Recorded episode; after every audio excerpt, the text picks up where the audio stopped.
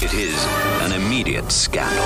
It's turning into a seedy little drama. The 60 Second Scandal with Brew. Isn't it weird how that became a scandalous thing? Hey, what's up, Olivia? What's up today? So I lent my sister some money for or around Christmas, and she keeps not paying me back. And I'm trying to figure out like, do I just let her ride? Do I bug her? Is there like some way I can, without like making her mad, be like, hey, I actually need you to pay me back? Right.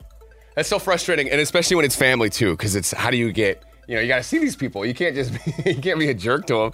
What if it like affects their next Christmas present? Like you, you should send her some some links and be like, "This is the gift that you're shaping up to get if you don't pay me back," and, and send her some like Timu links or something like that. This is taken out of a gift budget for your next birthday and your next Christmas. So what would you rather And have? it, and it has interest, so it's getting worse by the day. Yeah, yeah, hundred percent. Thank you.